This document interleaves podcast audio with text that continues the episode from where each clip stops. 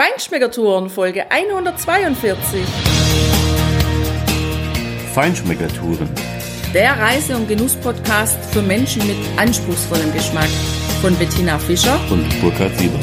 Hier lernst du außergewöhnliche Food- und Feinkostadressen, Weine und Restaurants kennen. Begleite uns und lass dich von kulinarischen Highlights inspirieren. Hallo, schön, dass du wieder bei uns bist. Heute sind wir unterwegs in Ligurien, ganz genau in Cinque Terre, bei den 5 Böden, bei den 5 Erden, was im Grunde ja bedeutet, die 5 Ortschaften, die es in diesem Naturpark gibt. Und wir erzählen dir, wie wir dorthin gekommen sind, mit welchem Reisemittel du am allerbesten die Cinque Terre besuchst, wie die einzelnen Ortschaften unterschiedlich, aber auch gemeinsam sind, wie es uns gefallen hat und natürlich wieder was vom Essen und Trinken, weil auch das haben wir dort genossen. Ja, die Cinque Terre, das ist ein 12 Kilometer langer Küstenstreifen zwischen Sestri Levante und La Spezia. Natürlich ein Sehnsuchtsort, weil die Bilder sind weltbekannt. Die Landschaft ist wirklich bizarr, das sind riesige Berge, die fast ins Meer zu stürzen scheinen. Ja, dazwischen gibt's dann einfach diese Taleinschnitte, in die dann auch diese 5 Dörfer gebaut sind, mit Ausnahme von einem, das erzählen wir dir später. Und ja, klar, also wir als passionierte Cabrio-Fahrer, oder zumindest ich, habe natürlich gedacht, boah, super, das gibt eine geile Fahrt, ja, weil da kannst du wahrscheinlich die Küstenstraßen entlang cruisen, wie ja an der Costiera Amalfitana oberhalb des Meeres, so ganz gemütlich die ganze Küste entlang gondeln. Na gut, ich wurde eines Besseren belehrt. Auf jeden Fall, wir sind von unserem Hotel in Santa Margherita Ligure natürlich mit dem Cabrio gestartet. Etwa eine knappe Stunde bis dahin in diese Region fährst du die Autobahn Richtung La Spezia. Da siehst du eigentlich relativ wenig, mit Ausnahme der paar Brücken, die da zum Glück auch noch stehen. Fährst du meistens durch Tunnel und hast nur ab und zu mal einen kurzen Blick aufs Meer. Als wir dann aber davon abgefahren sind, um Richtung Monterosso, das war eigentlich unser geplanter erster Ort, den wir besuchen sollten, da sind wir dann tatsächlich schön in die Höhen gekommen, über ganz enge, super kurvenreiche Straßen. Unser Navi hat uns da irgendwo hingelotst. Ja, wir kamen dann auch in die richtige Richtung. Stunden später nach Levanto. Von da kannst du auch noch nach Monterosso mit dem Auto weiterfahren. Wir haben es dann aber dort stehen lassen. Aber erstmal über diese hohen Berge, von denen du immer mal wieder auch tolle Blicke aufs Meer hast. Also richtig von oben und richtig weit raus. Ja, da ist die Vegetation schon relativ dürr. Erinnert so ein bisschen auch an die Vegetation in Alpmaritim. Und ja, es ist nur eine Macchia, relativ dürr dann schon. Und du hast echt Straßen, die sind teilweise ganz schön ambitioniert. Ja? Also da hast du Schlaglöcher, Unebenheiten. Was ich positiv fand, sie sind relativ breit. Also so richtig eng wurde es nirgends. Ja? Da passt immer noch auch mal 2 Autos aneinander vorbei. Aber wir haben uns dann entschlossen, nachdem wir kurz vor Levanto waren und die Weiterfahrt nach Monterosso nochmal mindestens eine Stunde weggefressen hätte, da wir relativ spät am Tag losgefahren sind, haben wir uns entschlossen, wir nehmen ab da den Zug. Und das ist, glaube ich, auch das probate Reisemittel dort. Apropos, haben wir auch ein Video gedreht von der abenteuerlichen Fahrt da runter, die Berge runter. Also das stellen wir dir auf den Blog, das kannst du dir anschauen, damit du echt ein Gefühl davon hast, von was wir eben geredet haben. Ja, die sind super gut organisiert, die Italiener hier für die Cinque Terre. Die sind gerüstet für die vielen Touristen, die hier täglich langkommen, die täglich die Cinque Terre besuchen. Wir hatten Glück, weil es jetzt gerade im Frühjahr, Anfang April ist, da sind noch wenig Touristen unterwegs, da ging's wirklich gut. Wir haben geparkt unser Auto in Levanto am Bahnhof. Da kann man ein 8-Stunden-Ticket, Parkticket lösen, das kostet 13 €. Dann ist drinnen im Bahnhof ganz gut organisiert, vorm Ticketschalter steht eine Dame an einem roten Stand, wo drauf steht Cinque Terre, das ist dann der Informationsstand. Da kann man sich informieren, wie man da hinkommt, welche verschiedene Ticketmöglichkeiten es gibt. Man kann nämlich auch nur ein Ticket für einen Ort kaufen, um dann wieder ein Rückticket später zu lösen, um zurückzufahren, wenn man jetzt sagt, okay, man möchte nur an einen Ort.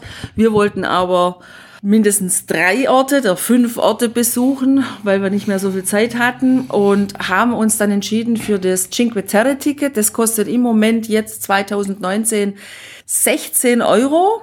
Und das ist im Grunde so wie diese Hop-on, Hop-off-Busse, die roten Busse, die man sonst so in Großstädten Europas findet. So haben die das hier mit dem Zug gemacht. Man muss das dann einmal entwerten, muss seinen Vor- und Nachnamen aufs Ticket schreiben und dann kann man die Strecke rauf und runter fahren, ein- und aussteigen, so oft man möchte.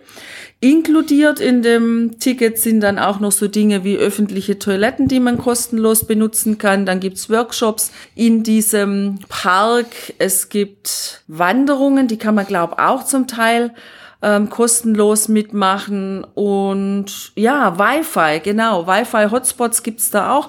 Da ist hinten drauf dann der Zugangscode aufgedruckt. Also für uns waren die 16 € ein gutes Preis-Leistungs-Verhältnis und es war vor allen Dingen sehr angenehm. Entgegen mancher Blogs, was wir gelesen haben im Internet, ist der Zug in 2019 wirklich super pünktlich gekommen. Sowohl die Abfahrt als auch die Ankunft war super pünktlich. Also überraschenderweise deutlich besser als in Deutschland, klappt's hier. Na gut, dazu gehört auch nicht so unbedingt viel. Du kannst in diesem Nationalpark und seit Ende der 90er, glaube ich, auch Weltkulturerbe. Natürlich wandern, klar, die Natur ist einmalig, ist atemberaubend. Wobei, da musst du schon ein bisschen gut zu Fuß sein, weil gerade die erste Etappe von Monterosso nach Vernazzo wird als schwer beschrieben. Die nächste immerhin noch als mittelschwer. Also wir sind diese Wege nicht gelaufen, weil wir A, so viel Zeit nicht hatten und B, das jetzt nicht unbedingt so unser Ding ist. Auf jeden Fall ist das aber eine sehr schöne Möglichkeit, die Gegend natürlich zu erkunden. Der Weinbau oder auch die Oliven und sonstigen Früchteanbauten, die sie da machen, das zu sehen, direkt da durchzugehen oder daneben zu laufen, das ist mit Sicherheit ein toller Anblick und ja, wird dann auch klar, warum die Köstlichkeiten, die dort produziert werden, ein bisschen mehr kosten. Ich komme darauf nachher nochmal zurück. Wir haben als ersten Ort Manarola besucht. Das ist der vorletzte, wenn man so will, wenn man von oben kommt. Und was ich total witzig fand, wir sind da ausgestiegen aus der Bahn, in den Ort hineingelaufen.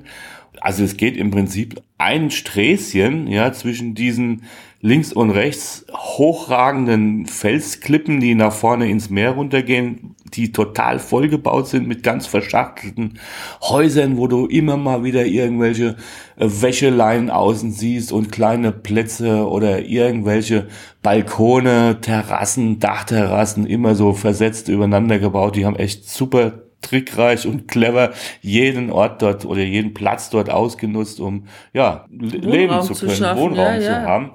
Und auf dieser Straße steht vor jedem Haus ein Boot. Die ganze Straße steht voller Boote, die mit Planen abgedeckt sind, so wie bei uns im Prinzip die Autos vor den Häusern parken.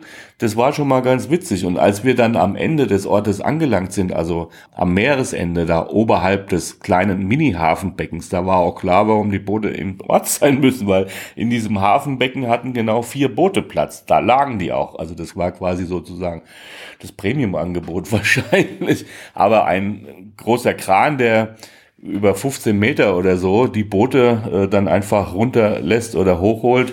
Und das ist schon eine klasse Geschichte, ja. Ja, und es gibt natürlich auch ein total charmantes Bild ab für die Besucher, ja. Wenn du da eintauchst in diesen Ort mit diesen bunten Häusern, gelb, orange, rot, also wirklich alle Rottöne, vom hellen Rot bis zum dunklen Rot. Teilweise sind die Häuser außen noch bemalt, da sind so wie so Ornamente aufgemalt und dann liegen diese abgedeckten Fischerboote dann vor den Haustüren und dann gibt's diesen schicken kleinen Lädchen, wo die handgemachten Produkte der Region verkauft werden, wo es überall noch Zitronen duftet, nach Olivenöl, nach Knoblauch, auch nach frischem Fisch, der gerade gebraten wird.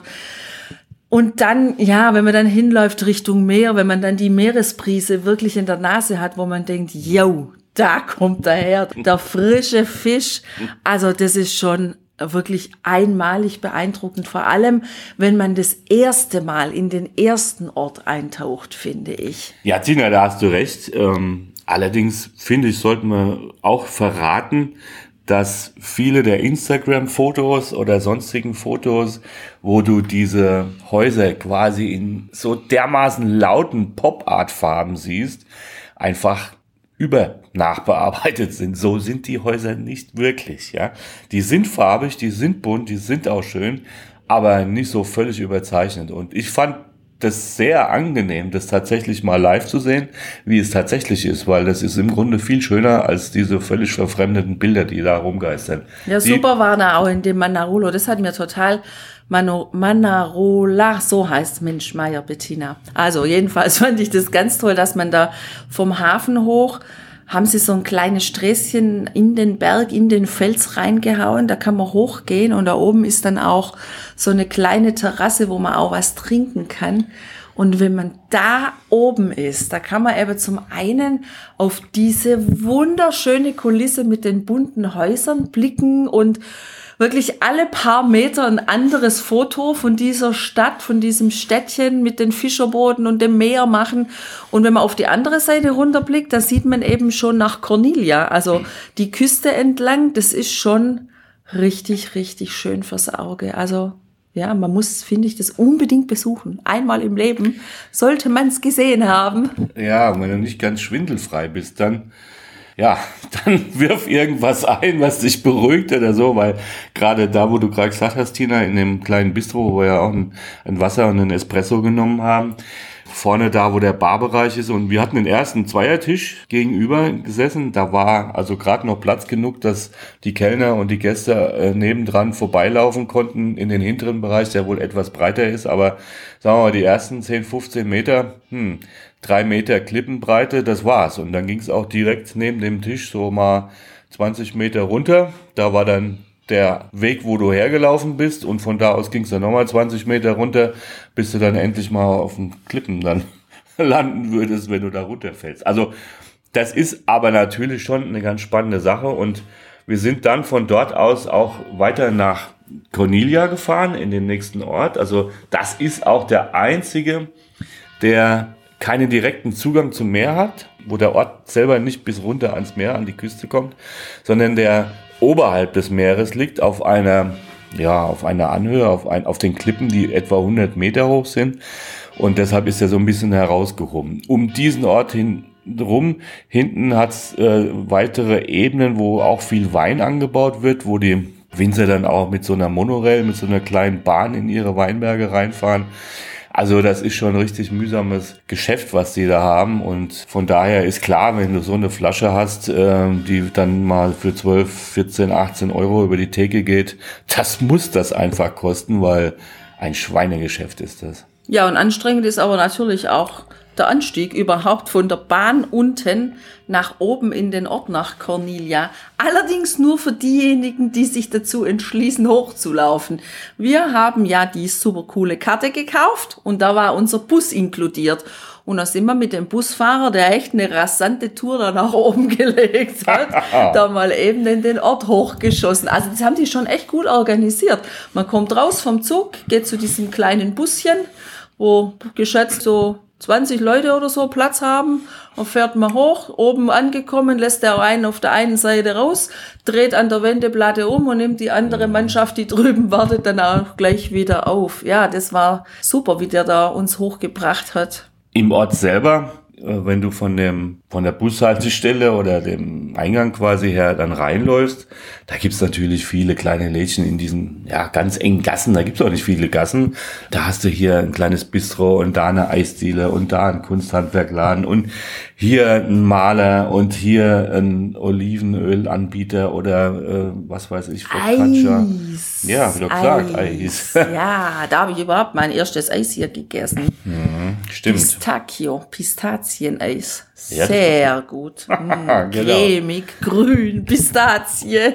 Also wenn sie eins richtig gut können, die Italiener, dann ist es Gelato. Naja, die können schon noch ein paar Sachen mehr ganz gut, glaube ich. Gerade im Casino, aber auch richtig gute Sachen natürlich. Und da werden wir auch noch von erzählen. Unser Tipp ist, geh einfach ganz, ganz durch diesen Ort. Also du brauchst einfach nur die Gasse reingehen und immer geradeaus. Geh dann ein bisschen hoch und dann kommt so eine ganz lange, wirklich super enge Gasse. Also da kannst du nebeneinander laufen, aber das war's dann auch. Links und rechts die Häuser nach oben, so 3-4 Geschosse hoch. Es war auch dann so um die Spätnachmittagszeit. Das heißt, die Sonne schien genau in diese langgezogene, geschwungene Häuserflucht hinein. Ein wunderbares Bild. Also dieses Sonnenlicht, was sich so flirrend auf die Häuserfluchten da, auf die Häuserfronten niederließ und diese mittägliche Ruhe auch, ja. Es waren da zum Glück auch nicht mehr so viele Touristen. Es ist schon relativ touristisch, die Gegend mittlerweile. Aber wenn du da ganz durchläufst, am Ende, da ist so ein kleiner Platz, ja, am Ende der Klippe, wo du einen wunderschönen Blick aufs Meer hast. Auf natürlich links und rechts die anderen Dörfer, aber direkt raus aufs Meer. Du bist, ja, eben ungefähr 100 Meter oberhalb vom Wasser. Die Klippen runter sind total bewachsen mit Kakteen, mit Büschen, mit Bäumen, mit was weiß ich was alles. Sieht super aus. Und da gibt es am Ende auch ein kleines Bistro. Ja, und die haben sich die eine Ecke dieses Platzes quasi gesichert und haben da ein paar Plätze hingebaut. Und da zu sitzen mit einem schönen Weißwein, Aperitif und ein paar Crostini oder was dabei und einfach nur aufs Meer blicken. Das ist eine super chillige Angelegenheit gewesen. Ja, und das hat sich auch total unterschieden von dem anderen Dorf eben. Dieses hoch oben sein, diesen Blick von hoch oben zu haben und auch ein bisschen ruhiger war es da als in diesem Manarola. Und so war es dann auch, ja, beim nächsten Ort, Vernazzo, unser dritter Ort, den wir besucht haben. Der Bahnhof, der liegt auch total cool. Also ein Mini-Bahnhof zwischen 2 Tunnel-Ein- und Ausgängen. Ja, gut. Also sagen wir mal, der Bahnsteig ist ja überwiegend im Tunnel, ne? Genau. Da solltest du aber auch echt erst reingehen, wenn der Zug angekommen ist und steht. Ja, das haben wir bei der Abfahrt nämlich dann gemerkt. Da wird ja immer schön angesagt, bei den Bahnhöfen, da fahren immer auch Züge durch. Also nicht jeder Zug hält an und da kommt auch die Durchsage auf Italienisch und auf Englisch, dass man jetzt weggehen soll von der gelben Linie, weil jetzt ein Zug durchfährt und die geben da echt richtig Gas, also die rauschen da schon durch. So bei den anderen offenen Bahnhöfen war das nicht so problematisch, aber gerade da in Vernazzo, also geh gut 2 Meter hinter die gelbe Linie, es dürfen auch 3 Meter sein, weil durch diesen Tunnel und die Schnelligkeit entsteht so ein Sog, das ist echt irre. Wir sind da auf dem Bänkchen gesessen und es hat uns schon wirklich verschüttelt und ich dachte mir so, wow, wenn du jetzt da vorne stehst an der gelben Linie, was da wohl jetzt passiert wäre. Also, ja, da haut's dich um. Ja, also Kinder auf jeden Fall weit, weit weg, das muss man unbedingt wissen, finde ich. Ja, und das bietet aber auch schon gleich einen schönen Blick, dieser Bahnhof von oben runter in die Straße, wo man dann runterläuft an den Hafen von Vernazzo. Dort ist die Straße schon einen Tick breiter als in Manarola, genau. Boote lagen da nicht, sondern die haben sie vorne geparkt, weil die haben einen größeren Hafen, den größten Hafen, genau. Und da haben sie vorne auf der Piazza, wo dann auch wieder diese wunderschönen, bunten Häuser sind, wo wir auch ganz tolle Fotos von gemacht haben. Also geh unbedingt auf unseren Blog und schau dir die Bilder dazu an und auch die Videos, die wir dazu einstellen. Da haben sie dann die Boote geparkt und wir wurden dann auch Zuschauer, wie die älteren Herren dann mit ihrer Seilwinde die Boote da am Abend aus dem Hafen rausgezogen haben, aus dem Wasser rausgezogen haben. Da gab's auch eine ganz tolle Leckerei kurz vor dem Hafen. Das war ein Blätterteig, weiß nicht, wie man das nennt, Tina, weißt du noch, wie es hieß? Also jedenfalls eine Spezialität der Region, mit Käse gefüllt, also ganz dünn war das, so ähnlich wie ein Pizzastück, aber eben aus Blätterteig. Das hat richtig lecker geschmeckt. Und damit bewaffnet, genau, habe ich den Fischern zugeschaut, wie sie mit einer Seilwinde ihre Boote über die Holzplanken da den Strand hochgezogen haben. Ja, wir sind ja dann bis vorgelaufen, natürlich ans Meer direkt, also hinter das Hafenbecken quasi. Da ist noch so ein schöner Bereich, wo du dich auch aufhalten kannst, kannst auf den Klippen sitzen oder so ein kleiner Piazza im Prinzip. Da haben wir dann wieder mal festgestellt, also zum einen, wenn du über das Hafenbecken guckst, auf die andere Seite, hoch oberhalb, also aber vielleicht auch wirklich nur so 1,50 Meter breit geschätzt, ja, waren schon die ersten Weinterrassen angelegt, ja, also da hast du auf jeder Terrasse quasi, wie gesagt, geschätzte 1,50 breit, mehr nicht, und dann geht's aber richtig steil runter, hast du wahrscheinlich eine Reihe von Reben sitzen und auf der nächsten Terrasse die nächste. Und also das ist schon ein toller Anblick, sieht super schön aus, aber wenn ich an die Winzer denke, die da ihre Reben pflegen müssen und ernten müssen, das ist ein richtiges Geschäft. Und auf dieser Piazza, auf der anderen Seite, auch da siehst du im Prinzip total tolle Fischformationen. Also das haben wir mehrfach gesehen, aber da insbesondere in Vernazzo, das hat uns sehr, sehr ans Baskenland erinnert, an Zumaia, genau. Da kannst du auch mal auf unseren Blog gucken, da haben wir auch Bilder und einen Bericht von. Das wirst du natürlich hier auch nochmal sehen, in etwas anderer Form, geschwungener. Also ich erinnere mich da auch in dem ersten und Manarola, da sah das teilweise aus wie Holz, ja, wie ganz altes Holz. Und auf diesen Klippen, da haben sie wirklich auch noch einen Turm drauf gebaut und hier nochmal was. Und es ist irre, wie die das richtig ausgenutzt haben. Diesen wenigen Platz, der diese Klippen und diese schmalen Schluchten, kann man fast sagen, zwischen diesen Bergrücken, die da ins Meer abfallen, bieten, ausgenutzt haben. Was mir noch aufgefallen ist, bei der Bevölkerung gab es unheimlich viel ältere Menschen, also wirklich ältere Menschen, sehr ältere Menschen. Also ich habe da viele Männer gesehen, die da vor den Häusern gesessen sind oder auch die Boote rausgenommen haben aus dem Wasser.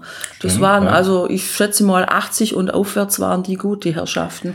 Und da dachte ich so bei mir, naja, also wahrscheinlich ist es hier zu wohnen echt einerseits total gechillt und andererseits ist es ja aber auch echt das unbezahlte Fitnessprogramm, was die haben, ja.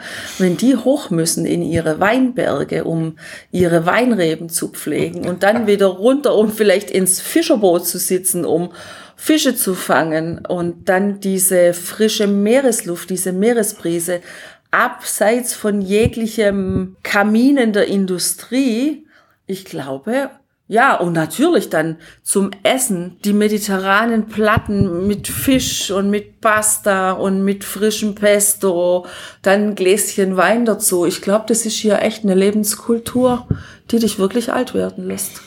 Ja, klar, also wenn du hier nicht gut leben kannst, dann weißt du dich auch nicht, ja. Also ich denke auch, dass die relativ wenig Stress dann einfach haben. Sie haben wohl schon bestimmt ein bisschen Stress mit den ganzen Touristen, die da kommen. Und zwar vor allem auch mit denjenigen, die da in Horden auftreten und sich teilweise auch echt unmöglich benehmen. Also das haben wir auch beobachten müssen. Und ich glaube, dass die schon auch ein zwiespältiges Verhältnis haben. So ein bisschen auf der einen Seite finden sie es natürlich gut, dass der Tourismus ihnen auch ja einfach Geld bringt, ja, also auch Einkommen bringt, von dem sie auch leben können. Aber auf der anderen Seite, ich meine, wir waren jetzt hier am 1. April da im Frühling, in der Primavera, wunderschönen Jahreszeit, wo noch relativ ruhig ist. Ich glaube, dass sie dich dort im Sommer einfach kaputt machen, die Massen. Und das ist dann für viele möglicherweise so ein bisschen Disneyland, vor allem für Touristen aus weiter entlegenen Gebieten, ja, die jetzt nicht europäisch sind, sondern das alles irgendwie so ein bisschen als Freiluftmuseum betrachten. Deshalb wäre mein Tipp oder unser Tipp, wenn du die Cinque Terre besuchst, dann mach's im Frühjahr oder das ist eine tolle Jahreszeit, ja, oder vielleicht auch im Herbst, wenn einfach nicht mehr so viele da sind. Deshalb haben wir auch ganz unproblematisch dann am Abend, als die Sonne unterging, in Vernazzo ganz vorne am Meer in dem Restaurant ein Plätzchen bekommen. Und da haben wir uns hingesetzt und haben den Sonnenuntergang genossen. Und natürlich kann man Sonnenuntergang so genießen, aber viel besser genießt man ihn mit einer Leckerei auf dem Tisch, mit einem Gläschen Weißwein und einem lecker Bierchen. Ja, lecker Weißwein, genau, habe ich auch probiert da. Der Wein aus der Gegend ist sehr klare Kante, kann man eigentlich auch erwarten aus der Gegend so. Der Weißwein wird mindestens aus 40% Rebsorte Bosco hergestellt, 60%. Und es dürfen noch Albarola und Vermentino-Trauben dazugesetzt werden oder ein paar analoge Trauben. Aber das ist im Prinzip die Hauptmischung in dieser Cuvée. Das ist sehr klar. Es ist relativ wenig Alkohol in dem Wein. Er ist relativ säurearm. Das fand ich sehr angenehm. Und einfach, ja, ein klarer, kantiger, ehrlicher Weißwein. Wir haben uns auch eine Flasche mitgenommen. Die werden wir nochmal daheim verkosten. Aber auf jeden Fall kannst du hier, ja, ich finde, schon filigran genießen. Also dieses Pesto alla Genovese kommt ja hier aus der Gegend. Dieses grüne Pesto, das hat in meinen Trofie, die ich da gegessen habe, völlig anders geschmeckt als alles Pesto, was ich bisher kannte. Viel frischer, viel cremiger, viel intensiver, viel aromatischer, viel kräuteriger und weniger Parmesan geschwängert oder weniger Pinienkern überlastet. Also das fand ich toll und natürlich einfach eine tolle atmosphärische Stimmung, auf das Meer hinaus zu blicken und die Sonne untergehen zu sehen. Ja, also unser Fazit für die Cinque Terre, man kann die an einem Tag besuchen. Allerdings sollte man dann wirklich, wenn man alle 5 Städte besuchen möchte, morgens starten. Dennoch glaube ich, ist es dann schon ein bisschen ein anspruchsvolles Programm zeitmäßig. Man kann dann nicht wirklich viel Zeit in den einzelnen Städtchen, Dörfchen verbringen. Wer gerne fotografiert, wer richtig schöne Fotos machen will, wer auch so ein bisschen in das einheimische Leben hier eintauchen möchte, dem würde ich raten, vielleicht doch in einem Ort eine Übernachtung einzuplanen und es zu genießen. Weil man dann einfach auch abends anders genießen kann, wenn man da eben beim Sonnenuntergang sitzt, ein Fläschchen Wein auf dem Tisch hat, was Leckeres gegessen hat, in den Abendhimmel blickt und den Tag nochmal so Revue passieren lässt. Glaube ich, ist das ein schöner Ausklang, einmal zu übernachten. Für uns war es jetzt kein Problem. Wir haben ja nicht weit davon gewohnt oder sind wir gut nach Hause gekommen in einer Stunde. Das war eine echt klasse Sache. Uns hat's total gefallen. Ich sehe noch immer, während ich hier in das Mikro spreche, diese leuchtenden Farben der Ortschaften, im Hintergrund das blaue Meer und die Sonne über dem Meer.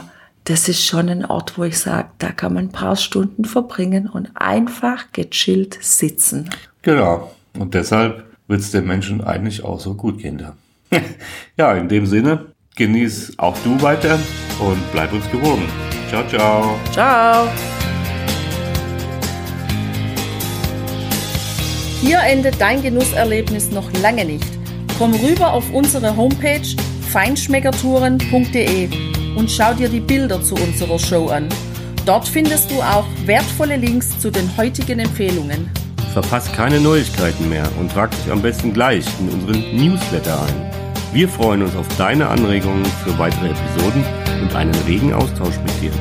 Viel Spaß beim Genießen, denn du weißt ja, wahrer Reichtum besteht nicht im Besitz, sondern im Genuss. Deine Feinschmecker-Guides Bettina und Burkhard.